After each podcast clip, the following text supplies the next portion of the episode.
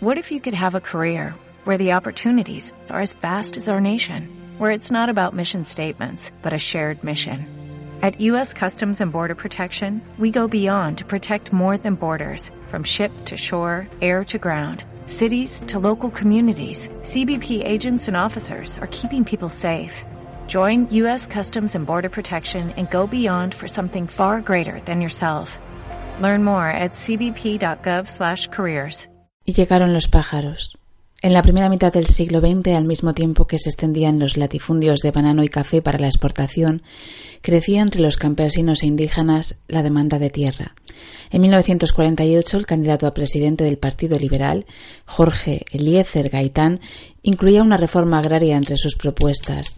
Ante la posibilidad de que resultara elegido, Gaitán fue asesinado, su muerte dio paso al Bogotazo, una revuelta protagonizada por las clases populares que destruyó 142 edificios de la capital e inauguró el denominado periodo La Violencia. Según denunció su hija, Gloria Gaitán, el crimen contó con el apoyo de la CIA. Para el historiador y experto en movimientos sociales Frank Molano, la violencia no fue solo un conflicto entre el Partido Conservador y el Partido Liberal, tal como cuenta la historia oficial, se trató más bien de un proceso de acumulación capitalista, la reconversión de zonas rurales a la economía de exportación a medida que los campesinos huían de las persecuciones, mientras subía el precio del café y se expandía la caña de azúcar y el algodón. 200.000 personas fueron asesinadas y dos millones tuvieron que dejar sus tierras. En el Cauca la violencia agudizó el perraje. Antes de 1948, Ezequiel Vito Bitonás recuerda que su familia todavía tenía tierras en el plano, la zona más fértil, pero a partir de ese año quedaron relegados a la cordillera central y occidental, terrenos altos entre los 1.200 y los 4.000 metros sobre el nivel del mar y con una gran pendiente. En 1957, liberales y conservadores llegaron a un acuerdo de alternancia en el poder con el compromiso de no abordar el eterno dilema de la reforma agraria. En algunas zonas, campesinos liberales con influencia comunista decidieron unirse para defenderse de los ataques del ejército y de los paramilitares. La población que venía huyendo de las masacres organizaba de manera común la producción agraria y la autodefensa. En 1964, los conservadores se mostraron particularmente preocupados por la proliferación de estas comunidades llamadas por el gobierno repúblicas independientes. Ya habían intentado anteriormente acabar con una de ellas, Marquetalia, pero esta vez sería la definitiva. Tras varias semanas de enfrentamiento, el ejército zanjó la cuestión bombardeando la zona. En la operación se utilizaron helicópteros Way, aviones de combate T-33, siete batallones armados y dos compañías de contrainsurgencia. Las familias supervivientes huyeron una vez más, pero no pudieron asentarse de forma permanente en ningún lugar. En las selvas del suroeste confluyeron los campesinos armados procedentes de estas repúblicas independientes. Habían nacido las FARC. Martín Cuneo y En Magasco, Crónicas del Estallido.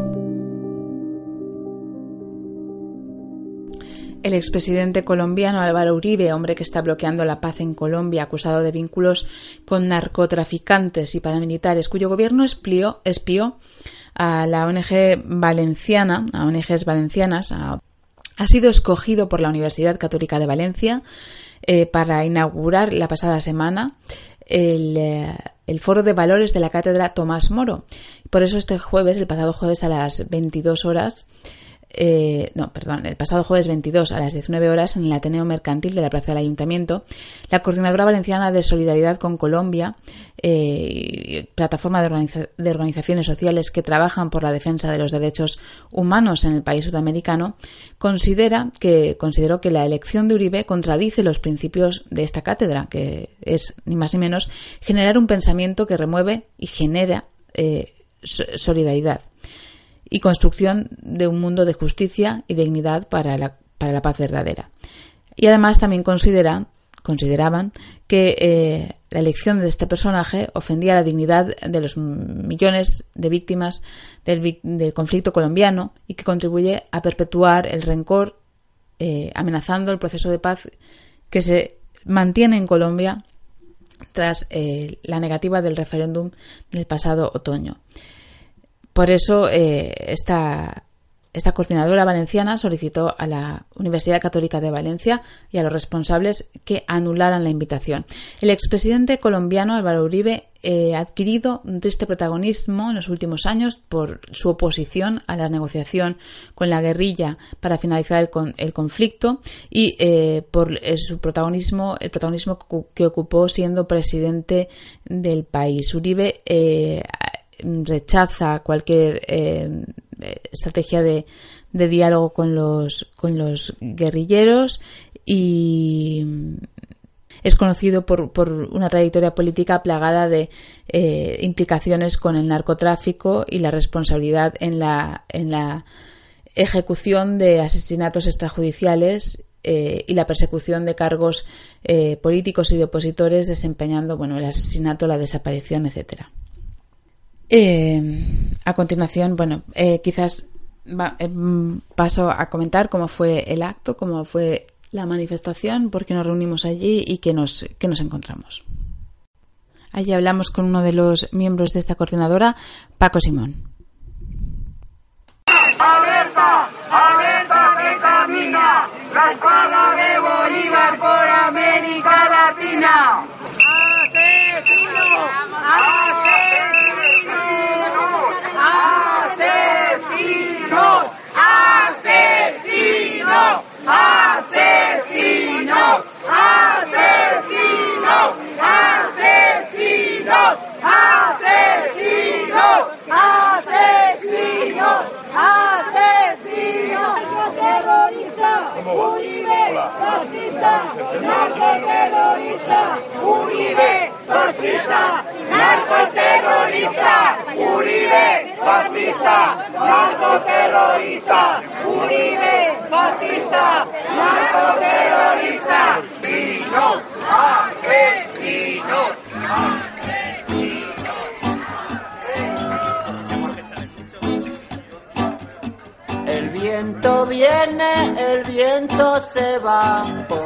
frontera. El viento viene, el viento se va. El hambre viene, el hombre se va, sin más razón. El hambre viene, el hombre se va, ruta Babilón, por la carretera, por la carretera. La suerte viene, la suerte se va, por la frontera. La suerte viene, la suerte se va. Mira, él sabe, él es, él te puede decir mejor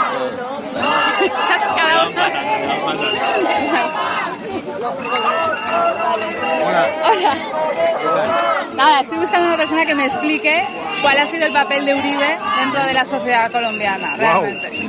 ¿Te han dado una hoja de las que teníamos? Entonces, ¿qué es lo que...? No, yo eh, quería saber, hoy nos hemos reunido aquí para boicotear el hecho de que la Universidad Católica haya invitado a Álvaro Uribe. Sé que es expresidente de Colombia, sé que es amigo de Felipe González y José María Aznar y que está dentro del área neoliberal de América Latina, pero no sé concretamente cuál es su implicación eh, digamos, eh, ¿por qué le estamos llamando asesino? O sea, yo eso concretamente no lo sé, por ejemplo, a título personal. Entonces, como muchos de mis oyentes tampoco lo van a saber, quiero que nos lo expliques. Vale. Bueno, eh, Álvaro Uribe Vélez tiene una trayectoria política que se remonta ya a 40 años, cuatro décadas ejerciendo en la administración pública. Él fue en su Medellín natal, mm. eh, fue alcalde de Medellín, fue concejal, luego ha sido senador y en todos estos años hay infinidad de testimonios que lo han vinculado con narcotraficantes y paramilitares. Es decir, él nunca se ha ensuciado las manos porque nunca ha cometido directamente ningún crimen, o por lo menos hasta ahora no hay prueba de ello. Pero él ha sido amigo de criminales, de auténticos criminales acusados de crímenes contra la humanidad en Colombia y reconocidos mundialmente como criminales. Como los que vemos en la serie Narcos, por ejemplo, y todo esto. Claro, por ejemplo, Pablo Escobar, eh, hay una, una periodista, eh, Virginia Vallejo, que fue amante de Pablo Escobar, que en un libro que, publicó que se llama Amando a Pablo, odiando a Escobar, dice que Pablo Escobar le contó que Uribe era su gran aliado cuando fue director de la Aeronáutica Civil. La Aeronáutica Civil era un departamento que concedía las licencias para las, eh, las aeronaves y para las pistas de aterrizaje y él concedió muchísimas a narcotraficantes. Y Pablo Escobar contaba que gracias a él su negocio eh, funcionaba. ¿Y, cuál es su vínculo con, el, con los paramilitares? ¿Qué, ¿Qué, vínculo que hacen los paramilitares con las FARC? ¿Cómo es esa historia? los paramilitares son los ejércitos privados que crearon los narcotraficantes y terratenientes, que muchas veces eran lo mismo. Y empresarios también. Y empresarios para eh, defenderse supuestamente de los abusos de la guerrilla. Eh, lo que pasa es que no, no fue así, no es que, que, ya sería ilegal crear tu propio ejército, para, para eso está la Fuerza Pública Colombiana. Pero ellos crearon unos ejércitos que lo que hicieron fue aniquilar cualquier tipo de oposición política. Desde indígenas, defensores de derechos humanos. Y, cualquiera que tuviera eh, un territorio. Y esta, gente llegaba a las fincas de los campesinos y decía, o me vende usted o su viuda. ¿Entiendes lo que quería decir? O, o me lo deja usted muy barato y se lo compro, o lo mato y me lo quedo. Y estos territorios son los que luego han ido engrandando las propiedades de los terratenientes. Y Uribe, cuando fue gobernador del departamento de Antioquia, lo que se dedicó fue a legalizar en cooperativas de seguridad privada lo que eran los grupos paramilitares que estaban ilegales. De esa forma, esta gente podía actuar bajo la ley y lavar el dinero que le daban los terratenientes para financiarse. Eso fue el primer contacto que tuvo. Luego, eh, en todos estos años que te estaba comentando de trayectoria política, hay infinidad de testimonios de los propios paramilitares, algunos arrepentidos y otros extraditados a, Estados Unidos, que han contado cómo ellos le ayudaron en las dos campañas presidenciales a conseguir votos. daban dinero y iban haciendo proselitismo armado por los pueblos de Colombia eh, pidiendo a la gente, exigiendo más bien. Caciquismo, o sea. No, no, sí, totalmente clientelismo y con el, con el fusil al hombro le decían a la gente, nuestro candidato es Uribe, es decir, no les, no les ponían el fusil aquí, pero sabiendo quiénes eran, si no votaban, si en ese pueblo luego no había una votación alta por, Uribe, había una masacre.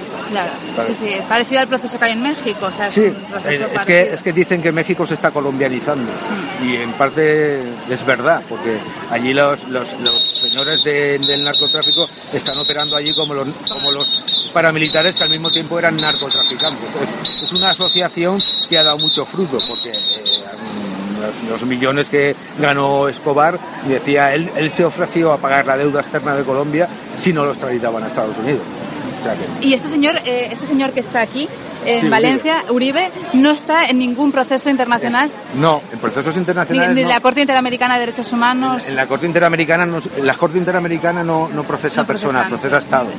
Entonces, eh, Colombia es uno de los países que tiene más casos abiertos allí y condenas en firme. Mm. Lo que se pretendió era llevarlo ante la Corte Penal Internacional, mm. pero el proceso de paz ha frenado ese, ese, intento, porque él es responsable personalmente de, por ejemplo, en su última etapa, por irnos desde el pasado al, al presente más reciente, en, los años que duró su presidencia, de 2002 a 2010, eh, se dieron los casos eh, mal llamados falsos positivos.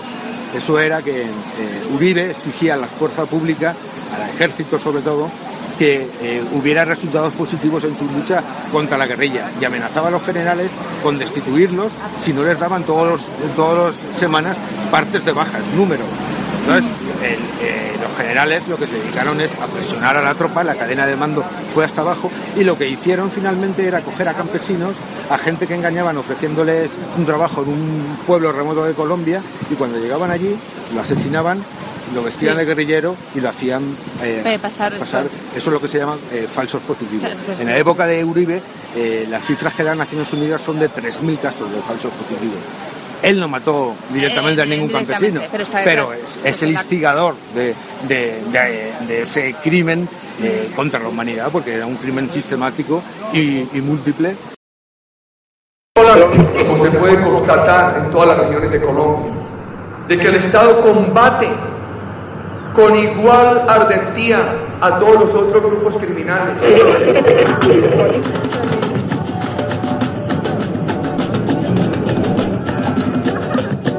es del sello C-O-L-O-M-B-I-A. Colombia.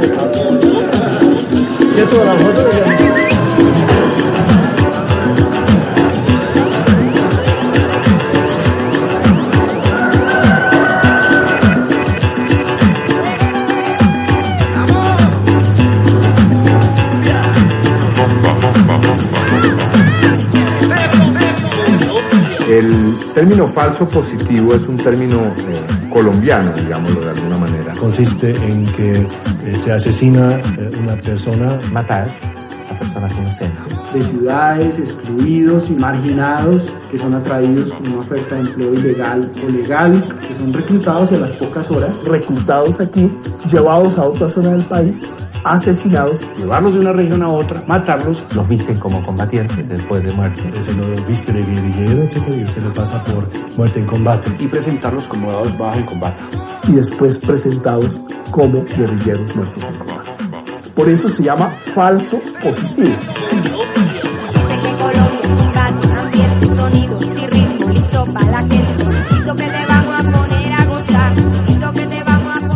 Un martes llegué acá, pues no tenía la certeza de que lo estuviera muerto todavía hasta que llegué acá y mi mamá me dijo, justo acá donde estoy sentada, mi mamá me dijo, yo le dije, ¿y qué me cuenta de los veros? Mi mamá me dijo, ya lo encontraron. Yo le dije, sí, ¿dónde está? Yo me puse a reírme y dije, ¿con quién se fue? ¿Sí me entiende? Que yo pensé que se había ido con otra. Cuando mi mamá me dijo, no, lo encontraron muerto. Pues para mí fue bastante duro, pero yo dije, yo no creo. Hasta que yo no vea que sí es él, yo no creo. ¿Es una ejecución extrajudicial o es una tortura o es pero que se hacía bajo esta modalidad. Es decir, que se presentaba como resultado positivo que ocultaba realmente una infracción. Los falsos positivos son asesinatos que cometen los miembros de la fuerza pública con un agravante, y es que son presentados esos asesinatos como si fueran éxitos en un proceso que bueno, en Colombia es el conflicto armado interno, pero que el gobierno niega y que presenta simplemente, como lo decía ya, como la lucha antiterrorista. Primero de diciembre, cuando el coordinador del CTI de la Fiscalía de Guateque, Boyacá, me, me llamó telefónicamente a, a informarme pues que, que, había sucedido algo grave con, con, Alexander y que necesitaba encontrarse conmigo. Eh, nosotros pues nos encontramos y, y ahí fue donde me manifestó que Alexander había sido muerto el día 17 de septiembre a las 5 de la mañana en Chibor, Boyacá, en un enfrentamiento con el ejército. Yo creo que se trata de lo que he llamado la dictadura del positivo en la fuerza pública. Quiere decir que la vara o el medidor, el termómetro con el que se mide la efectividad, los resultados que produce la fuerza pública es el número de positivos.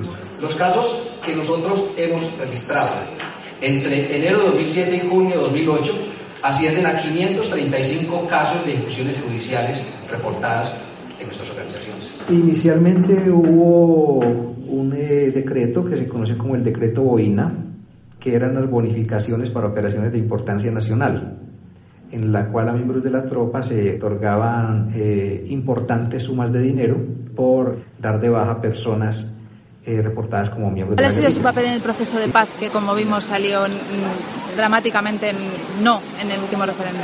El- el- en el proceso de paz, él eh, se ha puesto desde... cuando él fue presidente, él se ha demostrado que intentó llegar a, a conversaciones con la guerrilla. Al final no, no llegaron a nada. Pero cuando él está ahora en la, oposición, oposición. dice que, es, que con terroristas no hay que negociar. Porque él no dice que haya un conflicto en el país. Él dice que son, es una democracia amenazada por narcoterroristas y que con narcoterroristas no se negocia. Pero los narcos son a su vez paramilitares. No, él, él llama narcoterroristas a la guerrilla. A la guerrilla, sí. que puede haber habido algún caso en que la guerrilla se Se haya, lucrado sí. Es decir, la propia guerrilla ha reconocido que cobraba las vacunas, que ese era el impuesto que cobraba el narcotraficante que iba a comprar la hoja de coca sí. o la pasta base al, al campesino. Sí. Pero eh, el no reconocer el- que existe un, un conflicto en Colombia le ha llevado a unas posiciones de negar cualquier posibilidad de acuerdo con la guerrilla y lo que ha estado tratando de hacer es, eh, durante sus años de presidencia, es aniquilarla a los guerrilleros y a cualquiera que tuviera unas posiciones políticas contrarias a, lo que él representaba y, ahora que está en la oposición ha hecho bandera de estar en contra de, de las negociaciones de paz eh, supuestamente porque dice que eh, se está concediendo amnistía a los guerrilleros porque se han reservado unos, unos puestos en el Congreso para la guerrilla, es decir, lo lógico de un proceso de paz. ¿Y, y, y cómo es posible que esta persona eh, haya sido invitada por un país occidental, teóricamente democrático, teóricamente digo, que respeta los derechos humanos, eh, una persona que es consabido que está implicada en, en, este tipo de delitos? ¿Cómo es posible? Eso se lo tendrías que preguntar a ellos. Y es una universidad que se llama católica, ¿no? Pero, ya, ¿tu opinión? Eh, a nosotros nos parece contradictorio que, que haya venido a inaugurar una cátedra que se llama Tomás Moro y cuyo objetivo, cuyo objetivo es eh, eh, fomentar el pensamiento cristiano, promover debates que ayuden a la construcción de paz, eso lo dicen en los propios eh, decretos de formación de la cátedra. Entonces eso nos parece contradictorio, que cómo es posible que lo hayan invitado, pues porque entiendo que para, que para algunos sectores eh, este hombre representa negocios. En América Latina. En América Latina, claro. Durante la época que él fue presidente, eh, las inversiones españolas fueron muy fuertes allí. Sigue habiendo inversiones españolas, de multinacionales españolas, Telefónica, Resol, Aguas de Barcelona, muchísimas. Porque ahora que el presidente de Colombia es Santos, ¿no? Santos. ¿Y qué, qué tal? ¿Qué... Bueno, Santos forma parte de la oligarquía colombiana. Santos fue ministro de Defensa de Uribe. En la época de Sí, Santos sí. Se, se- se produjeron muchos de esos casos de falsos positivos que te mencionaba. Eh, lo que pasa es que Santos eh, ha descubierto que para que es más negocio ahora mismo en Colombia la paz que la guerra. Es decir, para poder atraer inversionistas tienes que garantizar que hay unas condiciones mm, de, de cierta estabilidad en cuanto al orden, ¿no? en cuanto a la seguridad. Entonces, mm, en su día era más negocio la guerra, porque mantenían eh, eh, controlada la población, pero ahora consideran que la- las, inver- los- las inversiones que se prevén eh, llegarán si hay unas condiciones de paz. Entonces, Santos ha sido el que ha, el que ha traicionado, entre comillas, a Uribe, por, ahora, por eso ahora son enemigos irreconciliables. Y porque Santos representa a la oligarquía que siempre ha sabido adaptarse a los tiempos, que ha practicado el gatopardismo toda la vida, ¿no? Que todo parezca cambiar para que nada cambie. Pero, pero Uribe pertenece más al sector del- de los terratenientes, gamonales, dueños de sus fincas que han, quere- que han querido manejar aquello como si fuera el país como si fuera su cortijo privado. Entonces eso también ha provocado, les sirvió a la oligarquía durante un tiempo para eh, acorralar eh, o por lo menos debilitar a, a las FARC y sobre todo al movimiento social con la represión que hubo durante sus gobiernos y ahora eh, le han dado la patada. Pero en el fondo, eh, la política económica de Santos es, es la misma que la de Uribe. Y que estemos aquí criticando a Uribe no significa que, que pensemos que eh, Santos es el mejor presidente que ha tenido Colombia ni que le demos un cheque en blanco. Somos muy críticos con su gestión, eh, pero defendemos que hay que llegar a, un- a una paz sólida en el país.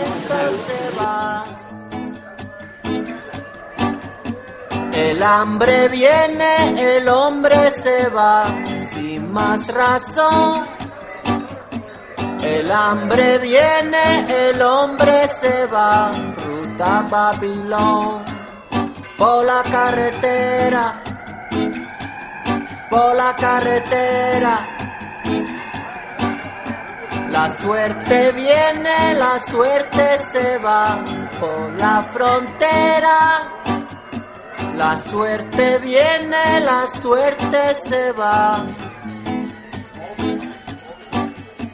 El hambre viene, el hombre se va, sin más razón. El hambre viene, el hombre se va. ¿Cuándo volverá? Por la carretera por la carretera